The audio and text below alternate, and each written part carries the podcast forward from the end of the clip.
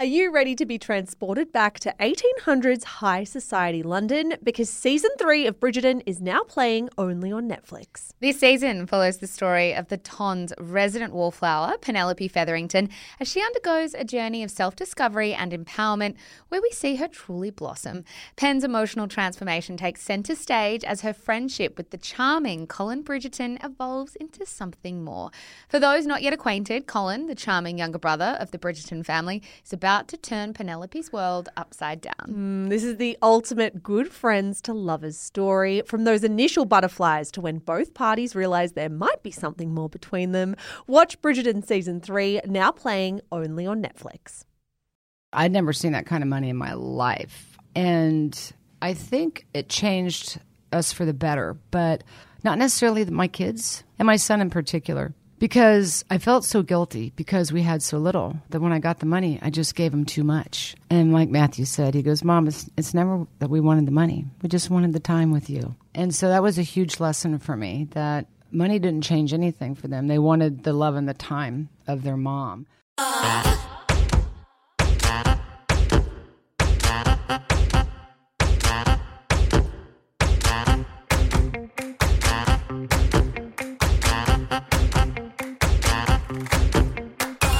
Hello and welcome to Shameless, the pop culture podcast for smart women who love dumb stuff.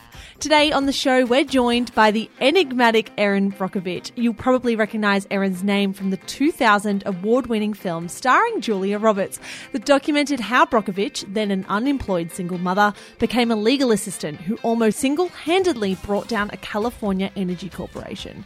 That company, PG&E, was accused of polluting a city's water supply, and the class action lawsuit brought upon by Brockovich was settled in 1996 for $333 million, the largest settlement of a direct action lawsuit in US history. Outside of the story told in the film, though, Brockovich continues to have quite a presence in the legal sphere. Currently, she's an ambassador for Shine Lawyers right here in Australia. When we sat down with Erin in our Melbourne office, we asked about what it was like having your name attached to one of the biggest Hollywood movies of the decade, what it's like to land suddenly on huge money, and her relationship with the label of feminist icon. Here's Erin. Erin Brockovich, welcome to Shameless in Conversation. Thank you so much for making the time for us. We know you are on a very busy schedule. I'm very glad to be here. Thank you for having me. We start every interview, we mentioned this off mic before, and it rattled your brains a little bit, but with It the did. same question. And we said, What are you reading, watching, or listening to at the moment that you would recommend to other people? Highly, absolutely recommend a documentary. It's done by a Australian, and it mm. is an Australian documentary called 2040. I've never heard of it and I feel very guilty. I haven't either. Well, I hadn't either, but on the airplane coming over, I I'm like, hmm, let me see what that is, and I want to make sure that I get credit to the the father and the filmmaker, and it's Damon Gameau. I'm probably pronouncing that wrong. Damon, if you're listening, I tried. pronounced G A M E A U. It is a very inspiring, uplifting environmental film. The reason he called it 2040 is his daughter at tw- in 2019, I think it's three, but by the time it's 2040, she'd be 21, 22. Hmm. And what would her world look like? So he set off to all of these places to see how very distraught communities are actually getting access to a solar panel and how they're using that and then connecting that energy source with a neighbor and how they create these entire grids. The simplest of things that you can do that could change our food sources and how to make the environment a livable, good place for his daughter in 2040. It is uplifting. It is charming. It is inspiring. And it's like, in this crazy world of technology, you'd think that we would have all these answers to get all this stuff done, yet we're not. But when you get out there and see what he's showing us and how simply it can be done, it just makes you really go, oh my gosh, there is hope. I'm really interested to hear you describe it as uplifting. I think that's quite refreshing because often when really important environmental documentaries or films or books come out, they can be a little bit dystopian, which is fair enough. It's quite dire, the Can situation at the moment. But for it to be uplifting and hopeful is refreshing. It is refreshing, and I completely understand everything you just said. I am the one person every time that goes to a party and somebody will ask me a water question that by the time I'm done talking, they're like, oh my God. We're all fucked. That, right? And please don't invite her to any more parties. She's such a ball of I'm isolated. but you bring up a really, really valid point, and so much negativity is going on right now, especially with the environment. In some ways, it's, it feels easier to bury your head in the sand and pop up and think that somebody has fixed it or, or done it for us, which is why I think we're all really waking up because we're realizing that isn't what's mm-hmm. happening. But the hope, see, we can't lose hope. Erin, we will get to in a moment how you channel a lot of that hope in the work that you're doing because I imagine you must. But I want to go back a bit and ask what you were like as a kid. I was born and raised in Lawrence, Kansas. I love the outdoors. This is where I learned a lot of my common sense set of skills, which is something that I teach a lot about, especially in my lectures. I think we've disconnected from it, or we don't believe it because we're taught not to believe it, or we don't trust in ourselves. But that's all I had because I'm a dyslexic. So I learned very early on I didn't like to be boxed in. I didn't like to be labeled. Nobody does. And I didn't like to be teased and bullied. And therefore, I became a little bit of like a class clown because I didn't always fit in from an educational perspective. It took me a, whole process through my life to learn to trust myself, believe myself, and fall back on the very things that I did know as a kid that were instinctual. And that's that common sense set of skills. I had a school teacher that truly altered my life. Her name was Kathy Borseth. And every time she'd ask questions in class, I was like, ooh, ooh, ooh, I know, I know. I always knew the answers. But when she gave me a test, I failed. So one day she called me out on it in a very polite way, didn't overreact to anything. And she said, So is there something going on? I said, Well, I have something called dyslexia. I don't really know. And she goes, Oh, okay. She said, So I like to think outside of the box. She said, So how about we do this? Um, every time I give you a test at the end of the class and everyone's gone, I'm going to give you the same test orally and we'll see how you do. I said, Okay. And she said, So this test that you just took that you failed, I'm going to give to you orally right now. Do you think you can pass it? I said, Oh, absolutely. A plus. So, because she thought outside of the box and saw that I was different, and my mother always taught me just because you're different doesn't mean you're inferior. And the, the hope that she gave me by thinking outside of the box showed me that I did know. I don't have to be inferior, even though I'm different. All of that, yes, it changed my GPA, but what it did for my self esteem was amazing. So, as a kid, it was great growing up, but that was my little drawback in life because I was perceived as different. I was treated differently. I was bullied. I had a lot of friends. I became that class clown, but it wasn't on my academia when most of my friends did go that way. But everything I learned growing up from my mom about stick to itiveness, it's a very valuable word. I've talked about this I've over heard here you say that in other interviews. I'm like, I like that phrase. Stick to itiveness definition noun, propensity to follow through in a determined manner, dogged persistence born of obligation and stubbornness. Hello, ladies. That is every single one of us. We know what it's like to be stubborn, dogged, and persistent. But the word triggered something for me. So when I felt challenged, I became the stick to itiveness.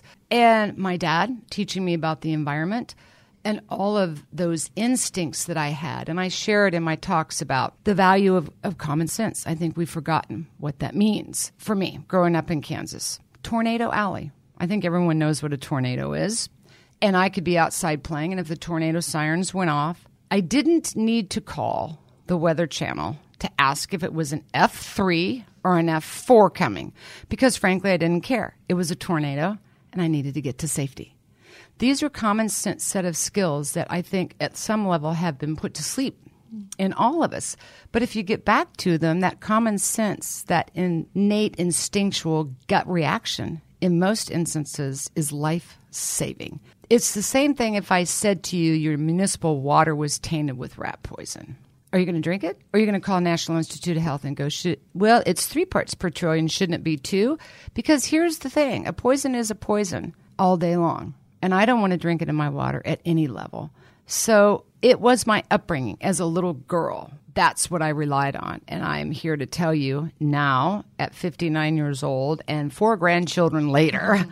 That is a very solid platform for all of us to function from. And that's believing in yourself, what you see, what you know is happening, what you're experiencing, and having that common sense to know when to get out and not wait for somebody else to tell you when to do that. Erin, can you run us through, for those who haven't seen the film about your life, how you came across the lawyer Ed Masry?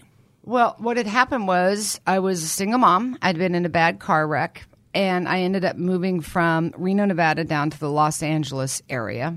And my boyfriend at the time, the biker dude, George, and I always have something to say about that. I let everyone know because they think I married him, which I did not. But had the real biker dude looked anything like the guy in the film, I would have. People are very invested. I have a question later on about George, which people are just very invested, myself included, and my mom who loves the film. Oh, spoiler alert, right? But um, I would have never kicked him out. So that's kind that's kind of a joke that we have going on. So, but I digress. Uh, after the car wreck, and I moved to L.A. George knew Ed Masry's partner, Jim Vititoe. And so I met Jim, and Jim took my case on, which we lost. And he had already introduced me to Ed, and I needed a job. So I went back and told Ed I need a job, but kind of had to beg for a job. He, you know, wasn't that interested in hiring me. And I, I got my start in the workman's compensation department. I'm a people person. I think going back to my childhood, a lot of that is because I understand what it's like to be shut out or nobody listening to you. And I became a person that listened. And it was one of those moments where Ed got a phone call. He said, Call this lady back. She was telling me about the water. Roberta Walker thought it was weird. I asked for permission to go out there. I did. I got some documents. I read them. I was looking at the blood test results, and here it comes that common sense moment where it's like, now I'm a mother, and I think it's odd that all these blood tests, and it was done in a graph chart, so I could easily see what was out of range. And any mother would be curious as to why are my kids' blood counts off? Why is their red cells too high? Why is their white count too low? And I set out to follow up on it, met Roberta. Long story short, I got to the state and started pulling up records and discovered hexavalent chromium, a groundwater contamination, quite poisonous, was being covered up and concealed from everybody. One thing that immediately comes to mind is as someone with dyslexia, legal documents are so tricky to read for the average person, like someone who struggles with reading comprehension. Wasn't that really difficult? I don't think I'd be able to read those documents and come to a conclusion as to what they meant. Or know what to look for. Well, I'm thrilled you asked, and frankly, most people don't. But dyslexics code different. If you ever look up who has dyslexia, some of your greatest minds, like Einstein, we're dyslexic. We code differently. So while I'm not comprehending, I'm scanning and retaining all information. So I store it almost backwards and then it comes forward later. And by way of example, I'll share with you the first document that set me off that I got a hold of was dated 1992. And it stated that the monitoring wells in the area still had five ppm hexavalent chromium. The reason that interested me is because I had already learned that 5 ppm hex chrome was declared hazardous waste. And the report went on to say that 90% of the chromate had already been removed via agricultural and domestic water use. So here's how my brain thinks hmm, it's 1992. It's still 5 ppm. 90%'s already been removed. Mm-hmm. So what was it in 82? What was it in 72? So I went and worked backwards.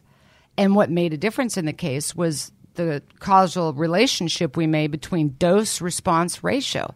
That chromium 6 didn't hit the aquifer at 5 ppm. It hit the aquifer at 58 ppm. That kills you. So dyslexics are intelligent, but they code differently. And that was the document that blew it open for me. What kind of toll and pressure does a case like that put on you that perhaps viewers might not have seen on screen? Well, I think it puts pressure on both me and the law. It takes a special attorney like Ed.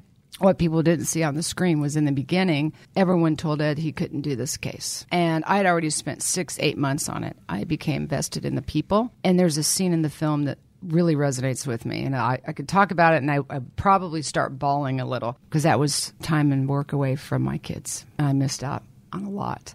And so when Ed said we can't do this case, I was very offended, not only for them, but for myself. And I said, you know, this surprises me about you, Ed, as we sit in your law library, because I want to ask you how all these laws came to be that we work by. Because somebody took a risk, somebody had the courage, somebody had the balls to stand up and fight for something. I guess that's not who you're going to be. Now, when Ed was mad at me, his ears literally would shift back a notch, and his ears shifted back a notch. And I'm like, "Ooh, maybe he You're doing your job well, yeah. and but he came back in, and the problem everyone said was the statute of limitations, and he he did his law duty, and he pled within one year last passed, which was the truth. The people just learned of the hexavalent chromium that got us through the statute.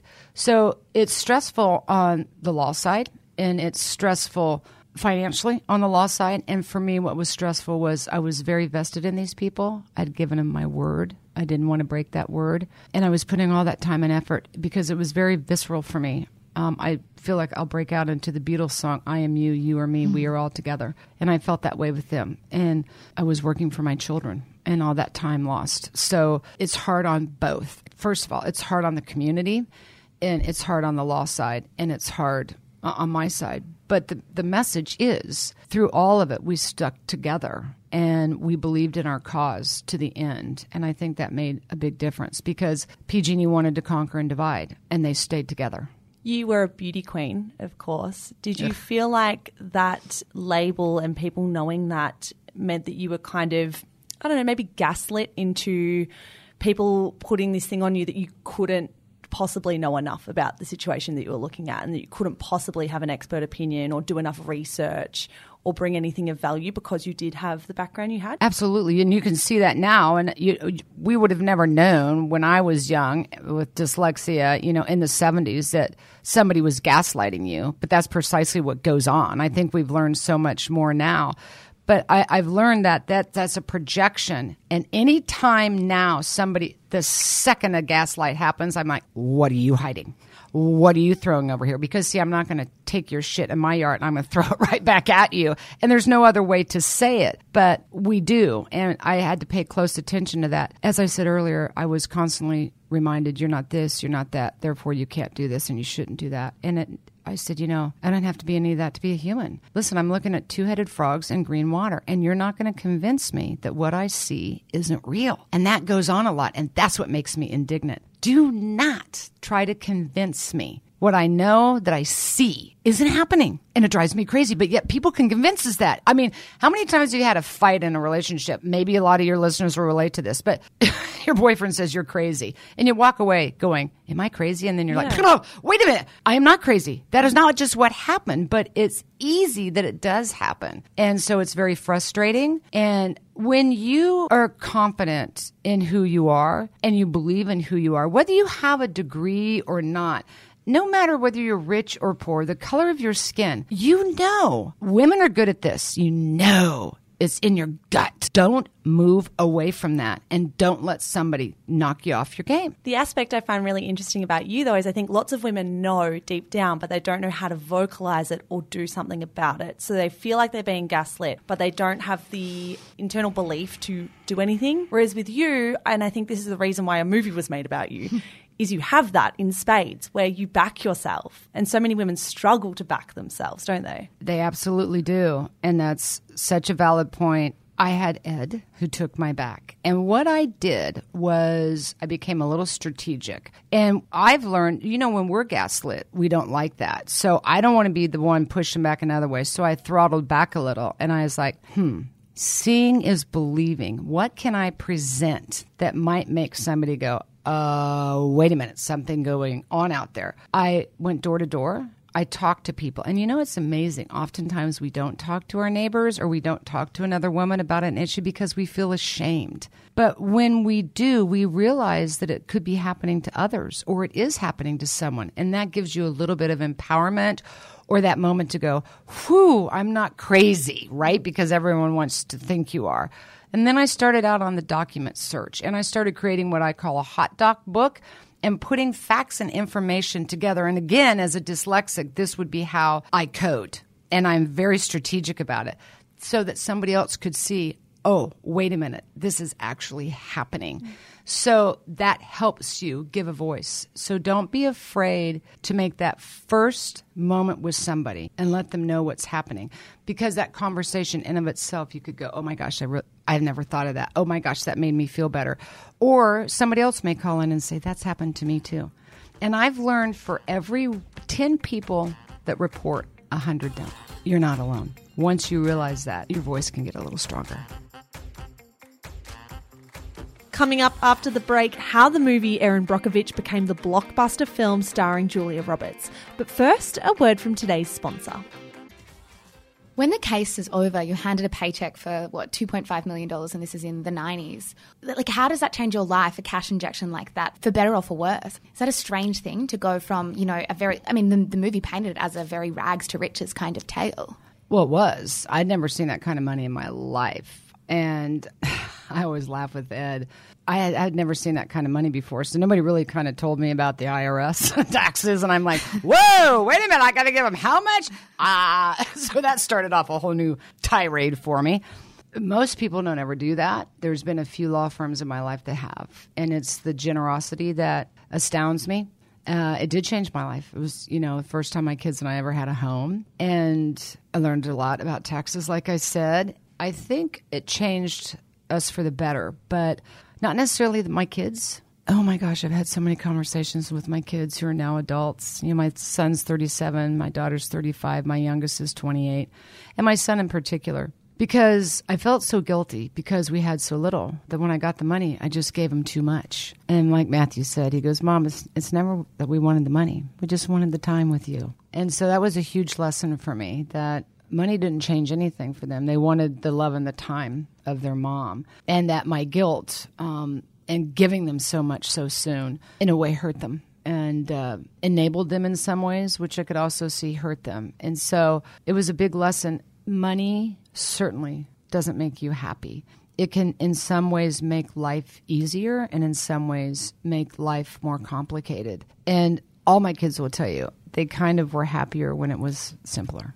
You just said money doesn't make life easier, and lots of people could also. It can make it same. easier. Money doesn't make you happy. Yeah, it doesn't always make you happier. The same could be said for fame.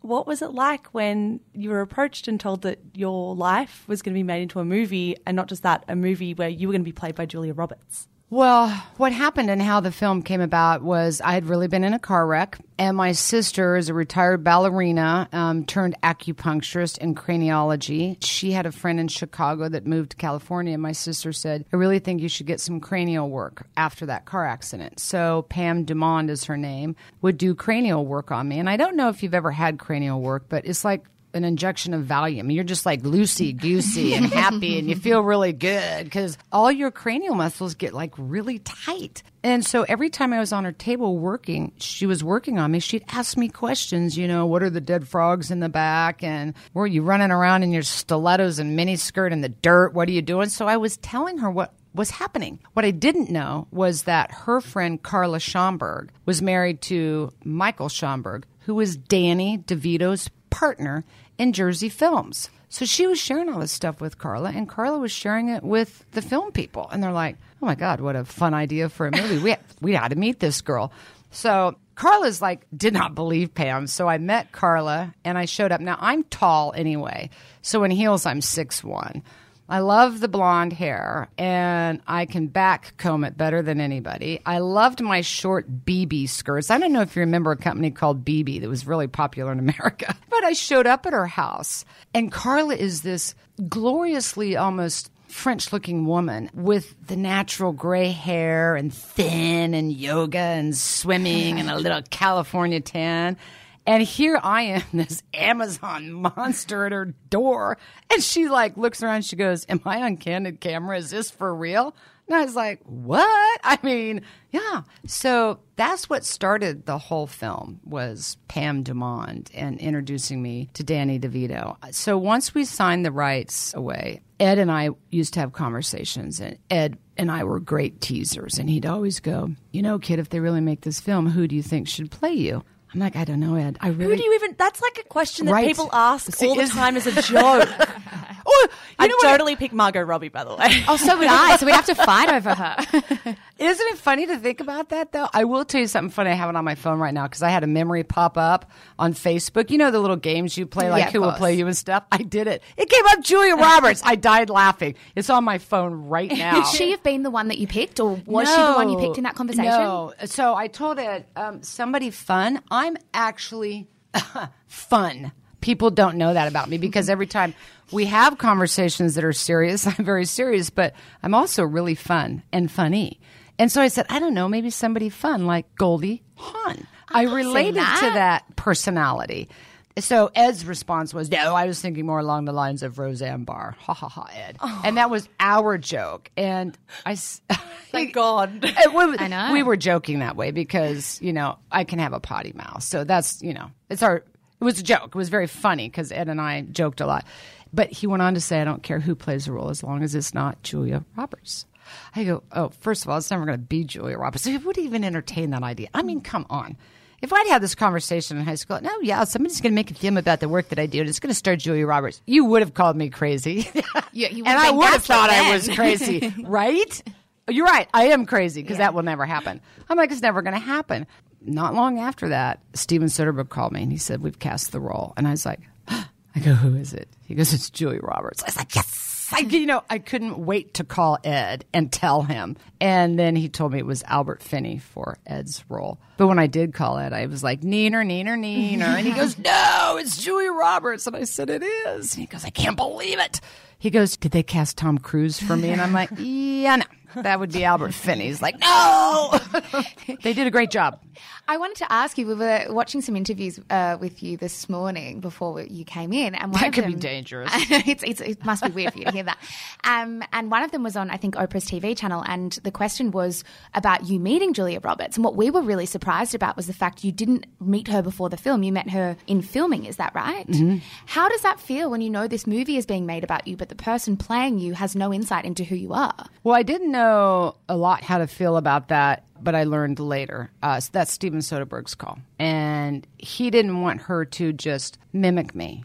He said she needs to understand you. So I spent a year with a writer shadowing me, Susanna Grant. Oh, she's amazing. And she would listen to tapes and read it. But he said, if you can't feel it, you, you don't give your best performance. Now, that's coming from him. Mm-hmm. That's not anything I said. But I get what he was saying. He needed her to, to feel it. Mm-hmm. And when you follow somebody around, you just kind of mimic them. He wanted her to just own it. So that is why. But it was weird because I really didn't meet her except on the set where I went and she was in the restaurant and the waitress comes up. The waitress was me. Loved that, by the way, the switching of the names. I know, which is weird. The whole thing was weird. And the person sitting behind Julia, the gray haired man, was Ed. So here I am. I felt like I was in a vortex. And I'm looking at Julia Rock. First of all, I'm nervous. I'm not an actress. And I don't like my picture taken. I don't like a camera. I'm like, oh my God, you know, please could you back that thing up? But it's Julia Roberts. And she's me and I'm you, but yet those are my kids. So I flubbed up my line because she was given the baby chicken noodle soup, and I'm like, well, I wouldn't. You can't give Elizabeth the chicken noodle soup. She could choke on the noodle. I mean, gag on it. and they're like, cut, Erin, just.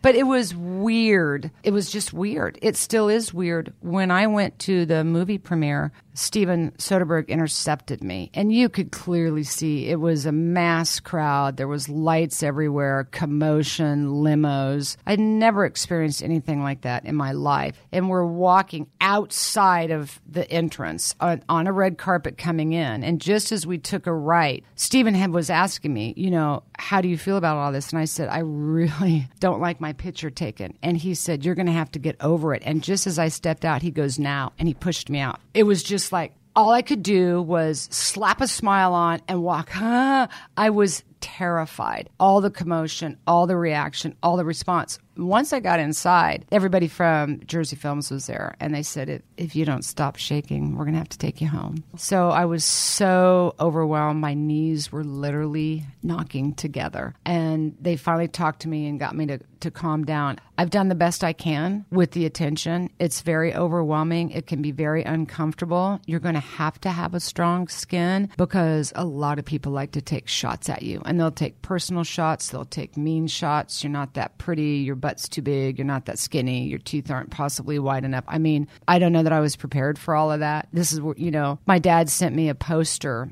and it's a pedestal. And at the top of the pedestal is a bullseye, and on the side is a ladder. And right at the top is a man at the top of the bullseye looking down. And the caption says, Congratulations, you made it to the top. Now stand here and let everyone take their shot at knocking you off. Mm. And that's kind of really what happens for so many people. And so it's still overwhelming. I feel I didn't do this alone. And I didn't do this because it's some miraculous, freakish, scientific Einstein brain. It came from common sense. It came from caring about people. It came from working with people, us believing in each other, supporting each other, the law taking our back. It was a collective labor of love that made it happen. And I've spent 20 years wanting to make sure everybody heard that message because it, it wasn't about me. It was you- about all of us. Did you struggle then with the fact that the movie was literally your name? Well, that I didn't see coming. I wish somebody had told me about that. I was fine with everything until the night of the wrap party, and everyone kept saying, "What are they going to call the film?" And I'm like, "I don't know. Erin, it's Erin Brockovich. They're going to stupid name for a movie. Go ask Steven Soderbergh." So I did, and I was a little hesitant. And I'm like, "So, like, if you come up with a name?" And he's like, "Yeah, Erin Brockovich." That was the oh shit moment for me because I'm like, oh, "I'm not going to get away from this."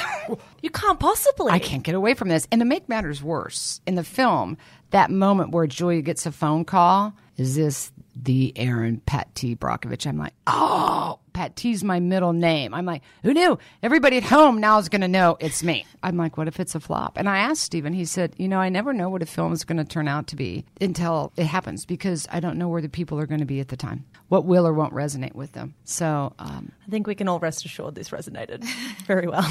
Well, because it's all of, I mean, we all get it, right? Yeah. We all want the same thing good health or family. And we all could be subjected, as I think we're now seeing, to destructions of the environment and what it does to we as mm-hmm. people. I kind of grew up watching the film because my mum loved it, my sisters loved it, and I grew up and I've watched it so many times across the years now. And I think the one thread that has always stuck with me is you emerged from it as a feminist icon and as an icon for women. Do you feel that? Do you know somebody asked me that 20 years ago and I don't know that I would have because see here here we talk about I never like want to label something but if I'm seen as that yeah absolutely I would say I'm a feminist and I know that that can be daunting sometimes to the male gender but it shouldn't be. Uh, women are just innately strong. And again I think labeling something as a feminist as you've seen can have a negative connotation. It's kind of like whistleblower. But no I think I'll own it. I I, just saw too. you sit up straight.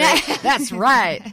I wanted to ask you a lot about the work that you're doing now because after the movie, I imagine, did it feel like it distracted you from the work that you wanted to get back to do, which is essentially defending vulnerable people? No, I continued to do that today and never distracted me from that. I think what I've learned is I absolutely had no idea when I went to put my finger in the dike, if you will, in Hinkley, that 10 million other floods would open up. There has been no improvement in our environment. There's been the ongoing continual cover ups, and it's not just in America, it's a global issue. And that has really surprised me. And I stay I, very true to that. I've worked on the Essure procedure with women vaginal mesh, medical devices. I'm heavily invested right now in all the awful fires in California and what it's doing to communities from PFAS issues to TCE issues to more hexavalent chromium issues.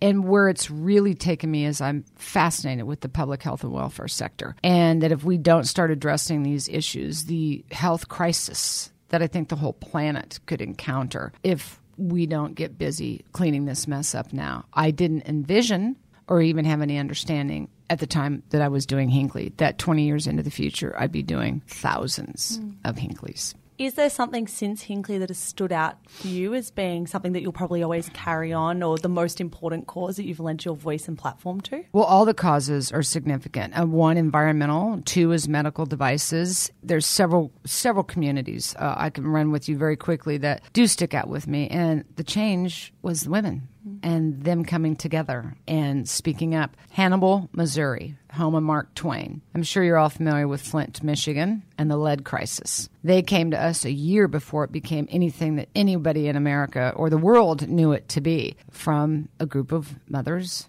women and a woman doctor. And we went there and did a whole protocol for the city, and they basically told us to buzz off, literally. And I'm being nice because I could drop a lot of F bombs behind that because that's what they said to us. And after it kind of broke the news, we quickly learned there was 210 other Flints in America and some worse than Flint, one being Hannibal, Missouri. So a group of mothers, two came to us. We went out there and we began to work with them on educating them and informing them about lead and how they had lead in their water, which was from the use of adding ammonia to chlorine that creates a corrosive and angry water. And if you have lead pipes, which their distribution system was, it causes those to corrode and the lead leaches into the distribution system, which is not regulated and delivered to your tap. So they got very organized. And I'm telling you, they were letting the entire town know what was going on. They had flyers out and they had signs up in the yard and no more ammonia and all of that. They wanted to do more. And we said, run for office. And they go, oh, we couldn't possibly win. And we're like, yeah, you can.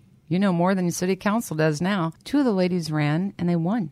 And they put a referendum out to the community who is now educated. Yes or no to ammonia? Unanimously, no. They changed the law and they now have lead free water. That's incredible. That's the power. And it, it, when I talk about women, it doesn't mean men can't do it because they certainly can. But you'll see every time that mother, when that line is crossed to her child's health or to their own, they rise. The Essure procedure, which was a medical device gone bad, women in Australia had it. It's basically a form of permanent birth control. It was manufactured by Bayer. What a nasty, horrible product, ruining women's lives. They were getting pregnant on it. The device would move. The amniotic sacs were being pierced. You know, 28 week old fetuses were being born dead. It was perforating women's organs. It was a nightmare. And some women came to me mm, seven, eight years ago. I'd have to go in and Google exactly when that happened. But they wanted to do something about this. And I said, from a legal recourse, you can't, because in America, we have what's called preemption, which means that the FDA is giving you pre market approval if you come in with your studies and it gets out on the market and something goes wrong. Unless you can prove fraud, you're out, even if it harms 50,000 women. So these women were like, oh, hell no. I'm not going to put up with that. They started getting organized really fast. They became a Facebook group of 50,000 women. And they made it their job to fundraise each other and themselves. They got to Washington, D.C., and they rotated in and out all year, every year. Every congressman and woman and senator FDA, they protested, they went to meetings, they found facts, they found information. Long story short, we were able to show fraud. Lawsuits have now been filed. But the thing that is most significant and what they wanted is exactly what they got. You're talking about 50,000 women. Now, the best thing you can do when you are around 50,000 organized women is get out of their way. They know what they're doing. They push so hard. Bayer pulled the product from the world market. That was a sense of justice for these women and that voice being heard. And their message was they weren't going to stand for this happening to 50,000 more women. Mm. So it's these stories that give us hope, that are very inspirational, that show us the power of our voice and collectively how we can truly change the dial. I did want to come back to that concept of hope that we initially touched on at the very start of the interview, because I think what I find most interesting about the work that you do, and I think would be really inescapable, is feeling defeated by these huge conglomerates and companies and institutions that actively hurt the people around them. Do you ever feel defeated by that, or do you just carry the hope of the successful cases behind you?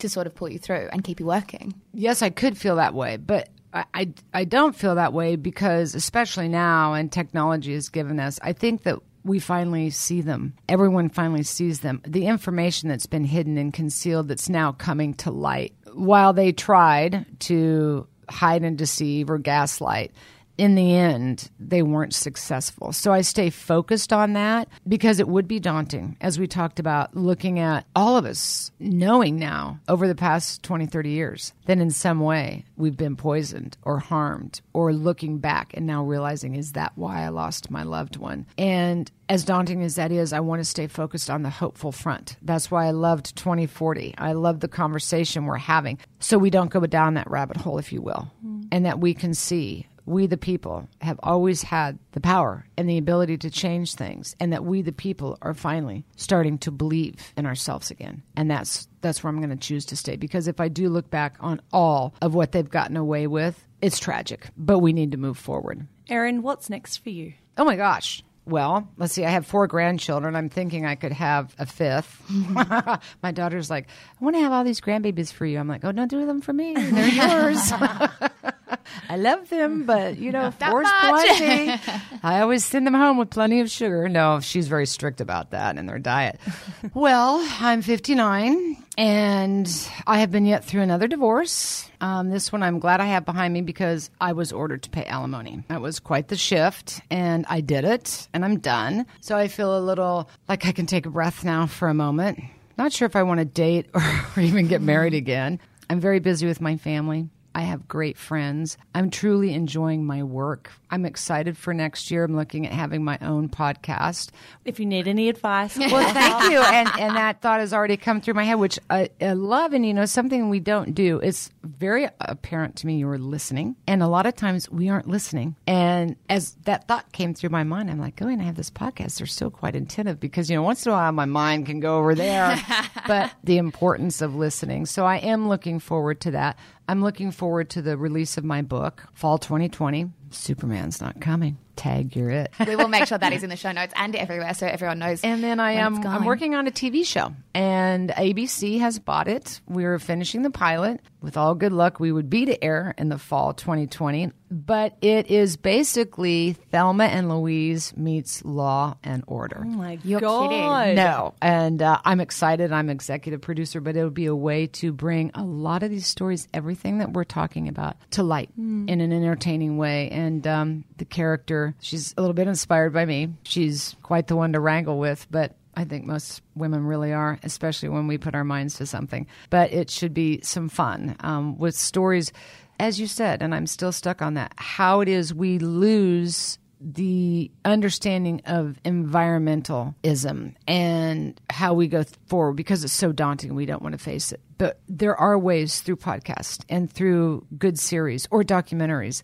that we can tell that story that give hope. And I'm hopeful that this type of series will do just that. It'll show you the, the badass side, the good side, the little bit of a rogue side, but in the end, morally, it's just always wanting to do the right thing hmm. by people and the environment and justice. So hopefully we'll get that kicked off. And the last question we always ask is what does success look like to you with all of this in mind? Like, how do you define success in your own life? Do you ever take stock and take time to think about it? Oh, I do. Too much. Ooh, I'm big on self accountability. And of all the good things and all the bad things in my life, I've sat back and looked at what did I truly contribute to that?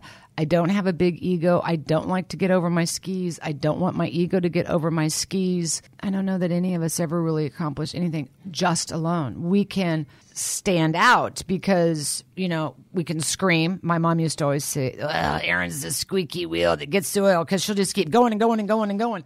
But on principle, on public health and welfare, right and wrong, I just I can't help myself. It's just kind of who I am. But I've learned that success isn't measured by money. I think success is measured by who you perceive yourself to be as a person, and if your happiness. And you know, happy can be a hard pursuit and it comes in many ways other than success and fame and this idea that we think we need to achieve to be happy.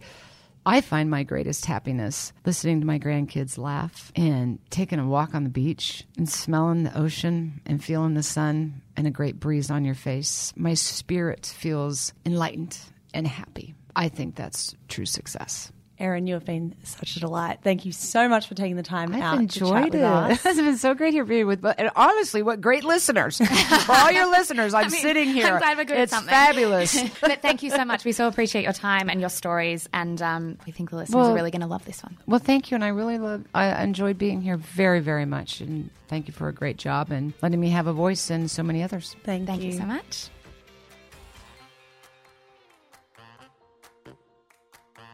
Thank you so much for listening to this in conversation episode of Shameless with Erin Brockovich. If you loved this chat with Erin, you can find out more from her at the real Erin Brockovich on Instagram. Every word in that handle has an underscore between it. If you loved this chat, consider also having a listen to our interview with Em Rusciano. They are exuberant personalities, both Em and Erin, and I think if you enjoyed this, you'll definitely love our chat with Em Rusciano as well. As for us, we are on Instagram at Shameless Podcast. If you follow us on there, you will see that we are very busy planning our live shows next week, presented by ANZ, who is committed to helping Australians get on top of their money, and our friends at The Body Shop, the original nature inspired, cruelty free beauty brand, fighting for a fairer and more beautiful world since 1976.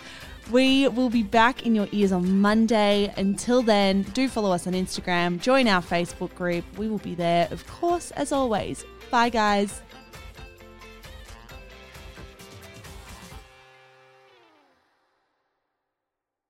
Hello, guys. Mish here. I am the co founder of Shameless Media. Thank you so much for giving us your ears and your mind and your time. We're so grateful. If you enjoy the stuff that we produce, may I recommend our brand new podcast, Style Ish? Stylish, if you want to say it quickly, style dash ish, if you want to take the long way through. It is our podcast for all things fashion, brand, business, and beauty. If that is in your wheelhouse, if you care about style content, you will love this show. It is, of course, more than just a show as well. It is a newsletter, it is an Instagram feed, it is a TikTok account. There is so much good stuff going out on Stylish every single day, starting now. So, in your favorite app, search for Style Dash Ish. Give it a listen, give it a follow. We are an independent media company and we would be so, so grateful for all your support. That's all from me, guys. Check out Stylish and have a good one.